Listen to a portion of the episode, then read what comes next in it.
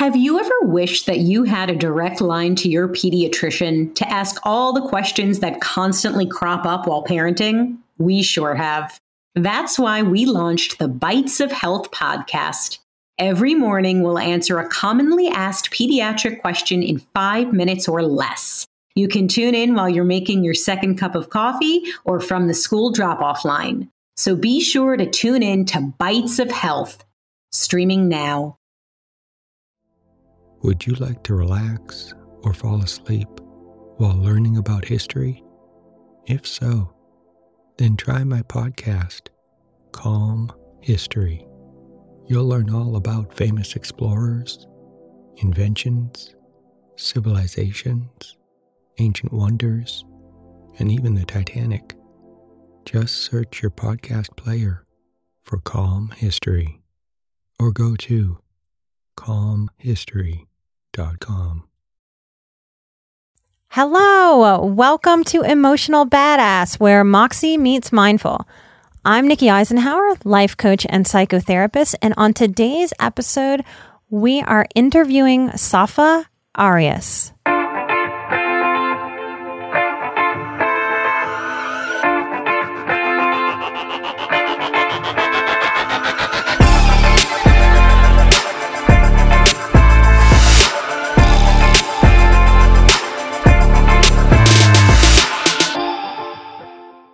Hello. Hi. Welcome to the show. Thank you. Oh my gosh, I'm so excited to be here. I am very excited for you to be here. Safa and I connected last week, and I think it's been a long time coming. I think we've had common clients for years and have run around in circles in Houston and never really connected. I know. It's funny it happens, but it's an interesting thing because we've always been sort of in each other's lives. So it's a thing. It is. So tell us a little about yourself. Tell us, you are into nutrition, and I would call you sort of an intuitive nutritionist, but you describe what you do. Tell our listeners what you do, what you're passionate about. Yeah, absolutely. I'd say that you're actually pretty spot on. I'm a little bit of an amalgam of things. So I'm a holistic nutrition, health and wellness practitioner, as well as a yoga teacher. So it's kind of like I like to wear different hats. But basically my main focus has always been around helping women to transform their relationships to self and food. And I work a lot of mindfulness and awareness and just really intuitive-based practices, not just with food, but just in terms of how we relate to ourselves and the world around us, basically.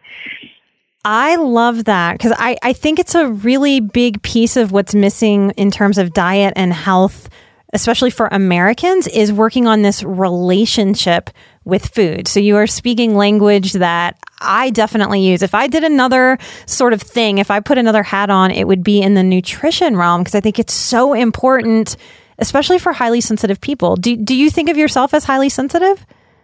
Absolutely. I am such the empath. It's a really interesting thing because I think I was always kind of just like that. You know, I was that little girl who would randomly go up to strangers at a restaurant and just start talking to them and having conversations and trying to hug them and telling them not to be sad. I don't know. It's one of those things. Aw, that's adorable. So have you always known you're highly sensitive? Because so many of our listeners are just finding our show and realizing what high sensitivity is. And then those of us that are empaths are having this, wow, so I'm kind of like a highly sensitive person, 2.0 version with this empathy going on. What has your path been to figure this out? I think it's been kind of like a circuitous route. Basically, yes, I've always known that I care a lot more about other people and that for some reason people feel very comfortable coming up and talking to me, and all of a sudden we'll just be having these really intimate conversations where I might have just met someone 5 seconds ago. Mm-hmm. So I've always kind of known that that's there, but I didn't really have a name for it until I want to say it was about maybe 8 or 9 years ago, and I finished a conference. I think it was in Nashville. It was something to do with a yoga practice that I was taking a couple of courses over there. And someone came up to me and just, again, having this like really deep conversation where we had just met like 5 minutes into the thing. And she started telling me, oh my God, you were such an empath. This is probably what you see. This is how people respond to you. And I was like, oh my gosh, I've never heard this term before, but it makes perfect sense because all I want to do is care for other people. I love these stories because I think highly sensitive people are almost having their own little coming out of realizing, this is what I am. And then I'm an empath. It's so relieving to be able to put a name to this. So how did you originally get into nutrition? Because I obviously went mental health and you went nutrition as your sort of highly sensitive, intuitive path to work with people. How did you get there? Exactly. And it was kind of almost by accident, to be honest with you. Mm-hmm. It's a funny thing how the universe or life presents situations into your day-to-day, right? Yes. Growing up, I had sort of developed this really crazy story about myself that I was not good enough and I was not worthy. And a lot of those patterns surrounded my weight. So to me, like if I was above a certain weight or if I wasn't going to be wearing like a certain, size clothing, that immediately meant that I was not a good person. Mm. And this is something that actually prevailed, and it started at a very young age. I want to say that when I first started to really become obsessive about this, I must have been like 13 or 14, so very, very young. And it kind of just prevailed in my life, even once I'd gotten married and once I was like, as an adult, up until the point where I accidentally stepped into a local yoga studio here, which I still teach. It's funny. It's called Cherry Blossom Yoga. So I walked in there entirely by accident, having just seen like a couple of like clothes dangling from like the front view or whatever. And I walked in there, took a couple of classes, and I started to notice that the more classes I took, the more I started to really be able to listen to myself and how I was feeling. Yes. And then through that process, the more I was able to look at myself and say, wait a second, you are 100% invaluable and worth so much love and just amazing creature. And then that process started to heal a lot of those old stories. And through that, one day I woke up and I realized, wow, you know what? I would love to be able to share this space of healing that I've found with the people around me. I started teaching yoga. And then as I started doing that and I started getting deeper into how I was going to nourish my body and what I was putting in there to have enough energy to live a really thriving life, the more I started to notice that it would just make really good sense if I could help other women who, like myself, had struggled with some form of disconnect to their eating, right? Mm-hmm. Into their bodies, into their selves, to kind of find their way back home. And that's where that kind of... me. That's why I ended up going to like a holistic nutrition school and learning all of these things. It was coming from a place of having learned that I have so much to give of myself and having learned that everyone is so uniquely just beautiful and needing to like just kind of reconnect to themselves. So it's kind of a place of I want to be able to help other people heal. Oh, I love that. That's so beautiful. And I love how you're talking about yoga, because so many people ask me over the years about, what is this yoga thing? And I don't want my voice on the show to be pro yoga, because I hear the wildest things. Like a big common one I hear is, well, I'm not flexible enough to go to yoga. After I get flexible, then I'll start going. I'm like, what? This is why you go. And I think so many of us who feel the seeker spirit in our hearts have the kind of relationship with yoga that you just described. We stumble into it with no intention or no real understanding of how it connects. I think this walking head thing that we have going on as Americans, it really connects us from this kind of thinking big giant head to the intelligence of our bodies in a way that's really hard to expect before you experience it. Mm-hmm. Yeah, I actually hear that all the time, and it always makes me laugh. And I get where it's coming from. The other side of the coin to that is that I think we have this perception of yoga as simply a physical practice, right? Yes. And I know why, because those are the images that are out there. So if we communicate as humans best through stories, right? And a lot of that is why we're so visual. So when we see this, the information that we're getting is, oh, yoga means I have to be able to touch my toes or put both legs behind my head. Yes. And, or I have to look, you know, a certain way, because usually you'll have a very thin, tall, white model doing these, like, crazy yoga poses. So I get where that information is coming from. And I think that the one thing that I can share with your listeners is that it's really not about that. It's yoga is meant to be very internal. Yes. In other words, the whole idea is that you're bringing together your mind, body, emotion, your heart, your soul, and you're kind of taking a look, a global, non-judgmental look at all of them, and you're observing how they respond and what they feel and kind of where they, how they display themselves in this world. So it's not so much that you want to touch your toes, it's that in the process of touching your toes or learning to touch your toes, if you ever can do it, that you are observing how you're responding to the breath, to the movement, that you can notice that, oh, wow, my mind is like going 100 miles an hour. I'm not giving myself enough space to really listen to how I'm feeling. None of these things, right? So it's a whole introspective process. Yes. Yeah, it's beautiful. It's beautiful. And that the external of, I think, the physical shapes that we get into in yoga, I think that's the first time for me in my practice that I started seeing the patterns in my body. I have been focusing so much through my mental health training of the emotional patterns, the thought patterns, but realizing, wow, my body has these patterns. So like noticing that external really informed me about some of my internal patterns. So I think there's this really cool internal, external that yoga invites us to shine light on. Absolutely. Yeah, absolutely. And it's kind of like the only way out is through, right? So you have to be able to and use everything, all aspects of self, in order to really and truly to flow through life, you know?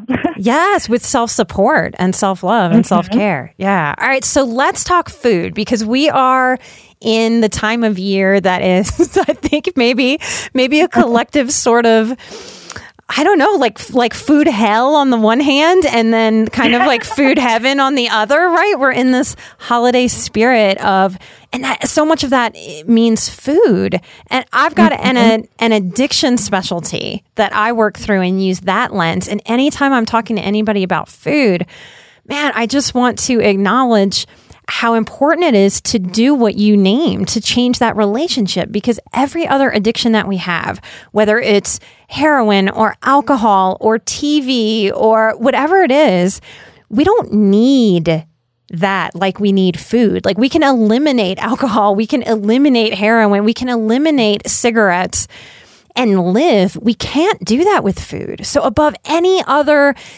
relationship that we have with some of these things that can get dysfunctional, repairing our relationship with food is so fundamental to my way of seeing someone's health and wellness. Absolutely. Yeah. No, I think you hit the nail in the head. It is just one of those things. Food is like life. Yes. You know, and it's because it's filled with so much of everything, filled with love and relationships and caring and stories and memories. And so it's just like, it's not just something that you're putting in your body, but it is something that carries like a deeper level of intimacy to yourself and people around you and to life. So yeah, it's a very interesting thing, because we have this dichotomy, right? Right now we're like bombarded with like sugar cookies, and maybe everything is pumpkin spice. Yes. Everything is delicious and decadent. All of these words that we use to describe the food around the holidays. Plus, you've got these family interactions. You've got holiday parties, and you're gonna go and exchange presents, or you're gonna go and do your traditional like turkey or legs or whatever it is that you're doing with your family. And so all of that goes into play. But at the same time, while you're kind of enjoying all of that side of it, you're also having to think. Or I think that as women and as a society, we've gotten very used to immediately thinking at this time of year, oh my God, I'm going to gain so much weight, and then I'm going to have to lose it all at the beginning of the year. Like I'm immediately going to have to go on a diet, and I have to like go on a very strict exercise program and all of these things. And so what it starts to do is it starts to generate very deep-seated unease. Yeah, it's a funky story. It's a funky story. It is. It becomes very obsessive, and it becomes like very damaging to our psyche. So I think the first thing that's like good for us to acknowledge is that this is a time that we share with people, and we're doing it because we love them, or we're doing it because we're trying to share in a particular space with someone. And so it is love. Food does become love. So number one is, don't feel bad about eating during the holidays. It's fine. Even if you do put on a little bit of weight, you will survive it. Yes. and it is manageable.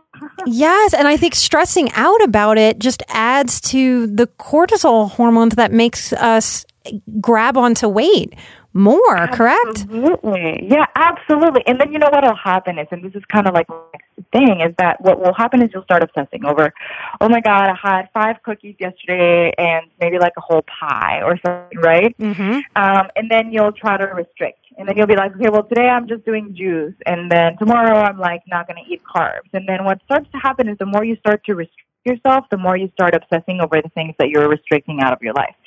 So it's kind of like that whole... if someone tells you don't do something, you're immediately going to want to do it. Yes, yes, and that works with ourselves, telling ourselves no.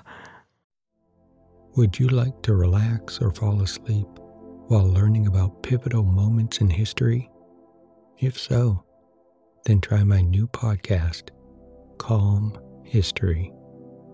It's a time machine of tranquility, filled with immersive and fascinating stories from history. Prior episodes include The Pilgrims, Marco Polo, Henry Ford, Joan of Arc, Jackie Robinson, Klondike Gold Rush, Ancient Greek Olympics, Easter Island, and the Great Pyramid of Giza. There's also a 6-part series about the Titanic. Just search your podcast player for Calm History or go to calmhistory.com. Exactly. So you're and it's worse actually, because we're harsher with ourselves than we are with others. Like you would never speak to the people around you the way that you speak to yourself. Oh yeah, definitely. So yeah. So it's one of those things where we put ourselves down, we obsess, and then we start drawing these parameters. Like the ego starts saying, well, this is only going to be good if, like, say, tomorrow I run, I don't know, 5-6 miles, and I have to burn off this many calories by doing this exercise or whatever. And so then, A, you're not enjoying what's going on because you're obsessing about something else. You're not present, which means it's very possible you will overdo it. Mm-hmm. And then... B, because you're making it about so much restriction and so much like stress and strain about yourself, you're disconnecting further, and then you're causing more obsession, which is eventually going to lead to you binging. That's kind of what happens. Like you restrict. You avoid carbs, let's say for like a month, or if you want to go for 2-3 months, and then at the end of that period, what happens? Everybody like scarves the carbs down, and then it's like all the quote-unquote weights that you lost or all of the quote-unquote progress that you thought you were making all went out the door because it'll come back at you with like a vengeance. Yes. So talk a little bit about how you help people change their story. So it's a very interesting thing. I think a lot of times people will come to me and they expect the same old diet culture talk. So like I think they sit across from me and the first thing that they tell me is, by the way, I don't think I could ever give up cheese. Okay. And I'm like, okay, you don't have to give up cheese. And when I say that, it's always this look of like, what? What do you mean I don't have to give up cheese and sugars and bread? Of course I do. How else am I going to lose weight?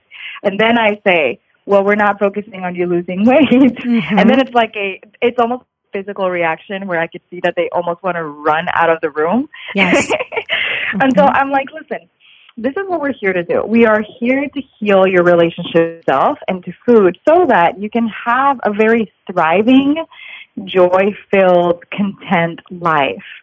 So we start by acknowledging that it's going to be difficult and that things are different. Mm-hmm. And I always tell my clients, imagine that we are on a trip and I've got the map and you've got absolutely no control over the map, so you kind of have to let it go and let me guide you. And the process starts by bringing us to a place of awareness. So it's a really funny thing because instead of giving you like a day-to-day, this is what you're going to eat, this is what you're not going to eat, this is what you're going to do, etc., kind of, I will start you off with a couple of meditation practices, a couple of like breathing techniques. I'll ask you interesting questions that you may not have asked yourself before, like what does it actually feel like when you're hungry? Mm-hmm. You know, like where do you feel your hunger? Does it make you salivate? Does stomach burn? Does it feel like your throat is hurting? Does your head hurt? You know, lose touch or sensation in your fingertips? So all of these things kind of start the inner work of paying attention to self again, getting to know self from the beginning. And from there, slowly we move into deeper areas of understanding what it actually means to you to nourish yourself in a physical, mental, and even emotional way. And so we kind of make our way that direction. It's almost a very circuitous path, but in a very loving sort of way. Yes. Isn't it interesting that, because I find it in when people reach out to me too, they very much, I call it wanting the syllabus. Like they very much want the rules. And I think it's such a setup for our subconscious to rebel later. It's like, give me these very strict rules and guidelines that I'm going to eventually get really mad at, feel a big sense of lack, and then I'm going to reject, and I'm just going to jump off the deep end, like right into a cake, right? Yeah, so, totally, yeah, totally. Yeah, so yeah, and it's the ego's job, right? Because the ego does this. The ego will tell stories, and it'll try to fit your whole world in neat little boxes that it can kind of organize and label and say, oh, this is what this means, and this is where good is, and this is where bad is. And so it's its own way of trying to protect us. But yeah, it definitely makes us almost like crazy for the idea of control. Yes, yes. And so much room when it comes to food, unlike other things, I think, to be able to create those stories. Like in my own story, I come from New Orleans. We eat cream sauce, you know, on everything. Everything is rich. Everything is too much. The second you walk into someone's house, they're putting food in your face. Compounded with that, I'm Italian. So if you reject, if you say no thank you to the food they offer, man, the look on their face is as if you said, I do not love you and I reject your love. So like, even learning how to change your relationship with food around the people that we spend time with is a particular struggle that I don't think the average person who's trying to give attention to their diet pays attention to. And I think that's why diets have such a big failure rate, at least in small part. Yeah, I think it's a conglomeration of things. For sure, it's important, especially as women, I will say. Not that this doesn't happen to men. I know I keep bringing it back to women, but there's a reason for that. Is I think that the narrative is slightly more extensive with us because there's this idea that we have to be good girls all the time. And so part of being a good girl is not letting people around you down. You can't make anybody uncomfortable or sad or angry. And you have to please everyone all the time. And this includes your actions, your words, and the way that you look. Yes. And so it is definitely one of those things where diet culture in general will strengthen itself by exploiting the parts of ourselves that we've learned to become very ashamed of and very guilty of. Because if there's one thing in life that I have learned to be true, is that anything that's going to guilt you or anything that's going to shame you into or out of whatever is basically enslaving you. You're becoming its slave. Yes. And so it's a very powerful awareness to actually acknowledge that when you see that you're being shamed in or out of a particular shape or look or action or behavior because that's how you can be in your place. Yeah, it was a powerful thing for me to discover, and I just one of those things. For sure, we get nervous about everything. Like it's like, oh, if I say no to like your cookie, you'll get upset. But the funny thing is, there's a balance there too. It's like you can say yes to pie and have like a bite and be okay. You don't have to finish the whole thing. You know?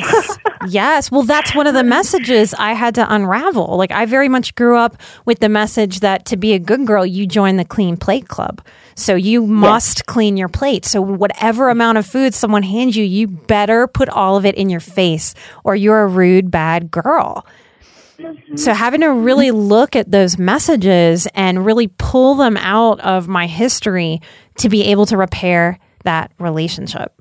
Really, really important to be able to be successful. And that's part of what I'm so excited to have you on talking about intuitive nutrition, because so many people have so many, I think, failures as part of their story when it comes to mind body, that I very much hope our listeners can hear that changing these stories paves the way to be able to be successful. Absolutely. 100%. And I think that this will tie in really nicely here for us because, again, like I said, we're getting closer to the new year and this is what starts to happen. We will make resolutions, right? Yes. And we all know what resolutions do. They just die. Give it a day, give it a week, give it a month. Either way, that resolution is going to die. And I think one of the reasons for that is we have somehow believed subconsciously that the only way that we can make certain things happen in our life is almost by sheer willpower. And I don't mean willpower in a good, positive way, by the way. I mean the only way to make something happen is to literally beat it up, you know? Try to make it submissive to you. And the thing with that is, if we're really taking a look at how the world works, how the universe works, and I'll try to it'll sound very poetic, so for your listeners, just be warned. I do sound like a hippie, but I swear I am into science. It's just because everything in the universe that is created, anything that comes from a creative point of or a creative space is in fluid motion. What that means is it's not rigid, it is not aggressive, and it isn't needy or demanding. Anything that's going to be truly creative is going to be very feminine in that it's going to be very fluid and easeful, and it's going to very organically take place for you. So for me, one of the biggest pieces right now, and this is something that I'm sharing in my latest program, is a 21-day program that we're going to start in January 7th. Okay. And I'll tell you more about it in a second. But one of the big things in that program is that instead of setting goals, we're setting intentions. Instead of setting resolutions, we're setting intentions. The difference is when you're setting a intention, you're sitting down to create something that's going to be vibrant. So your wording is going to be very different versus where you're going to be setting a goal and saying, okay, by the end of February, I'm going to be losing 35 pounds and I'm going to go to the gym 5 times a week and I'm not going to eat those carbs anymore, ever. I'm going to stay away from sugar and I'm doing a juice cleanse and I'm going to really make it work this time. And that's where that kind of starts to happen, where it's this time it'll work. Diet will work. This thing will be different, right? Because we've been trying to beat those things into submission for so long. Yes. And they just haven't been generating anything, because when you try to be aggressive with things, think about it. If you had a super needy boyfriend or girlfriend, you'd run away. It's the same thing. Yes. You're trying to be needy with these things and they're freaking out. They're running away from you. Whereas for intentions, your wording would be creative. It would be something to do with, I am going to, let me think, what would be a good intention?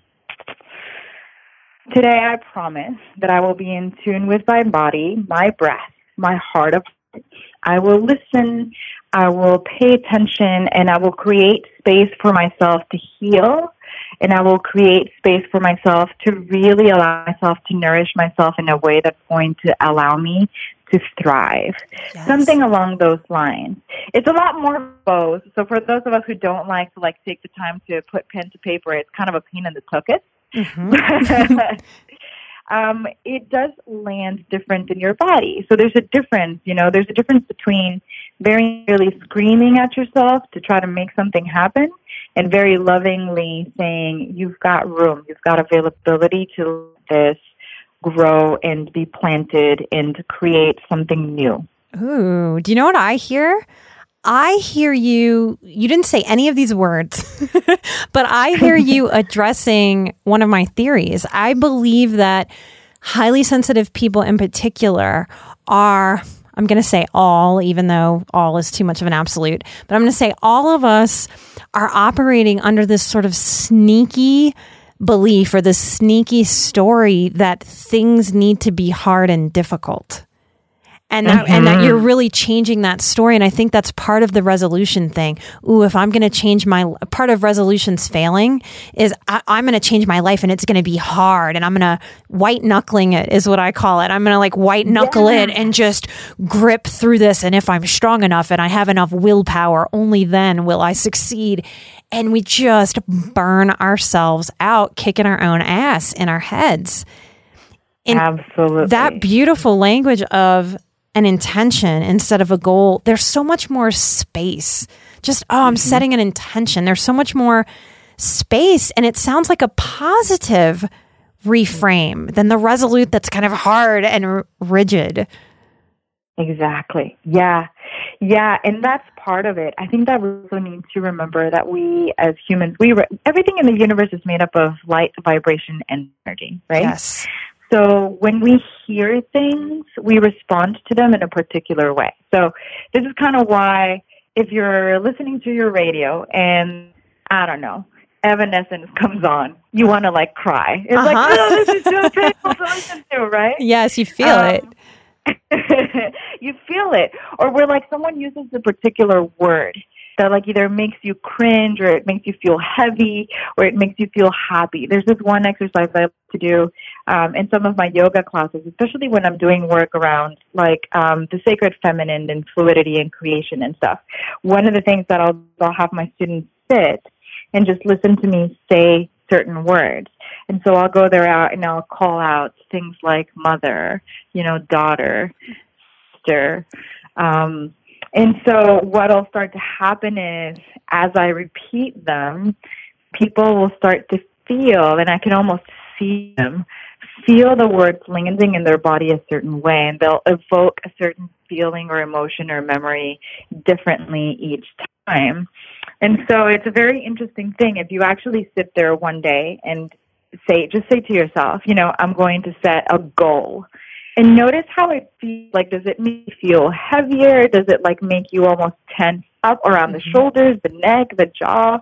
Does it, like, make your stomach churn? Or does it get you excited? Does it get you, like, pumped up? But is it an aggressive kind of pumped up? So if you actually sit there and pay attention to the words that you use to get you to action or to talk to yourself, I think that you find there's a lot of room for healing if you just change the words that you're using. Yes, it's so powerful. And I love picturing you teaching a yoga class where your students are sort of captive to that and they can't run away. Often when I'm trying to get people to be still through the show, I can feel the energy of people going, yeah, and, like, not really sitting with that. I want to be like, hey, you, I'm talking to you.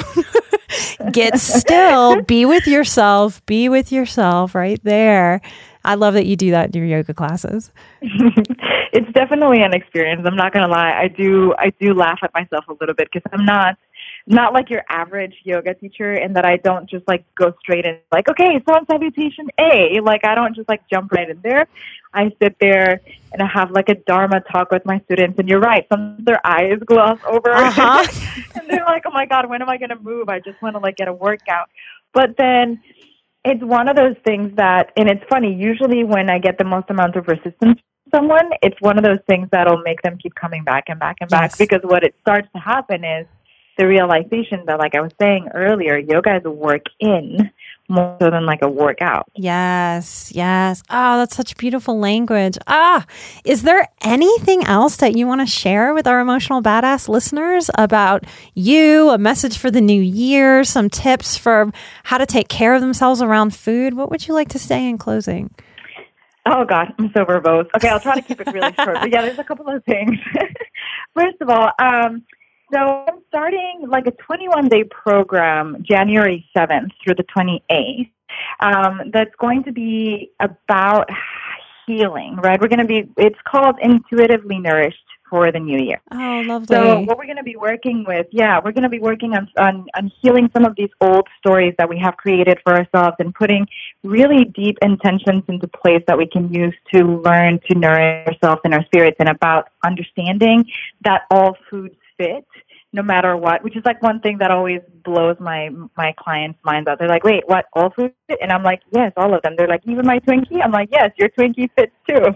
Yes. So if that is something that your listeners are interested in, you can drop by either my website, which is nourishingpaths.com, or the Instagram is the easiest way to get there because the linked tree will have the actual name of the program in there. So the Instagram is @nourishing_paths, and you go under there, right on the link on the bio, get into the link tree. And what I'm going to be doing too for that, just to get people excited in case they're like, oh, I don't know her, I don't know if we would jive, I'm doing a free webinar to whoever signs up under that link. And then from that webinar, I'm also doing like a raffle. So if you sign up today, you might get a free goodie in a couple of weeks. Oh, that's fun. Once we actually get going. Good. I'm so glad you named that all foods fit, because especially in sort of our yoga communities, there's so much weirdness around food and people being vegan or vegetarian and this and that and labeling. And I think a lot of that is the rigidity of the stories that we're naming, and really adds to sort of this shame, guilt around food, or being above other people, like how the ego manipulates that. And so I'm really glad to hear you. It's one of the reasons I wanted to have you on, is because I am also a believer that all foods fit. Everyone is on a journey to feel what resonates with their own bodies. I can't go vegetarian. When I've tried, I am too weak. It doesn't work for my system. I don't have enough energy. I don't like how I feel. And so that's part of the journey, is trying some of that to see how you feel, really as an experiment with the self, to be able to explore what will work for you. Absolutely. Yeah. And I think that's key too. So that could be like the last thing that I share with your listeners today, is that understand we are all unique individuals, each of us. No one is going to be the same as you. So what's going to work for you in a particular way and at a particular point in your life is not the same thing that's going to work for someone else, where they're at, or even for you a little bit later on. So you have to, like I said, remember that the universe is fluid. So give yourself the chance to change, to transform. Give yourself the availability to love yourself enough to understand that maybe right now you can be vegetarian, but maybe tomorrow you're actually going to need some meat, and that's okay. Or maybe today you want the Pop-Tart, and you can have the Pop-Tart without gorging on 50 of them. Yes. And then tomorrow you can have a kale salad. That's right.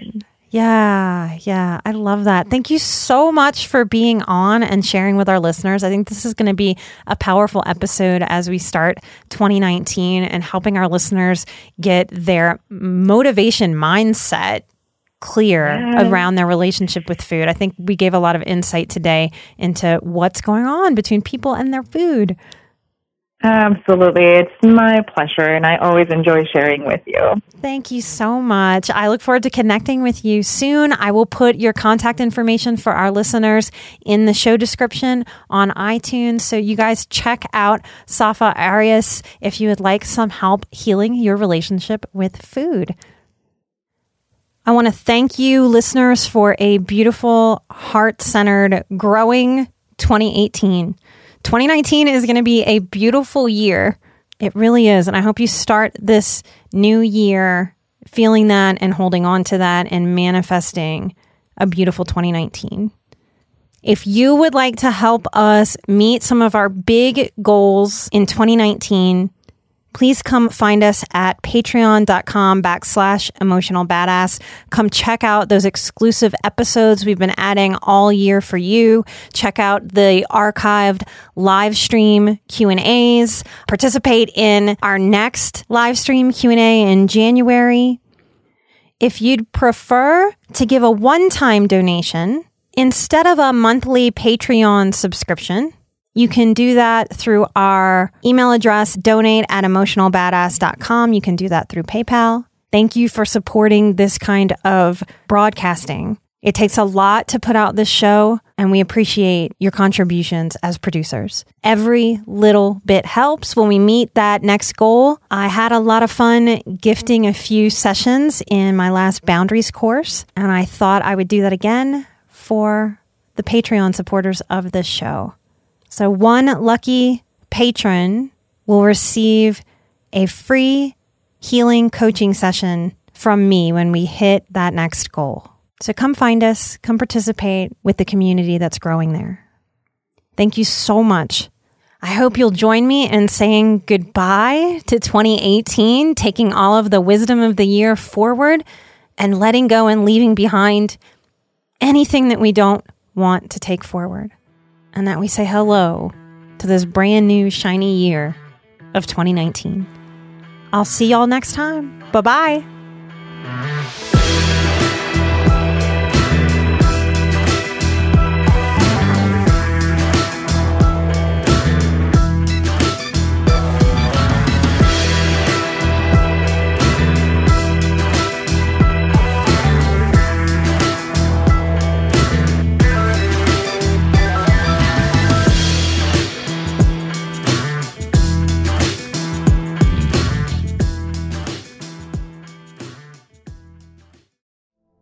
Would you like to relax or fall asleep while learning about history? If so, then try my podcast, Calm History. You'll learn all about famous explorers, inventions, civilizations, ancient wonders, and even the Titanic. Just search your podcast player for Calm History or go to calmhistory.com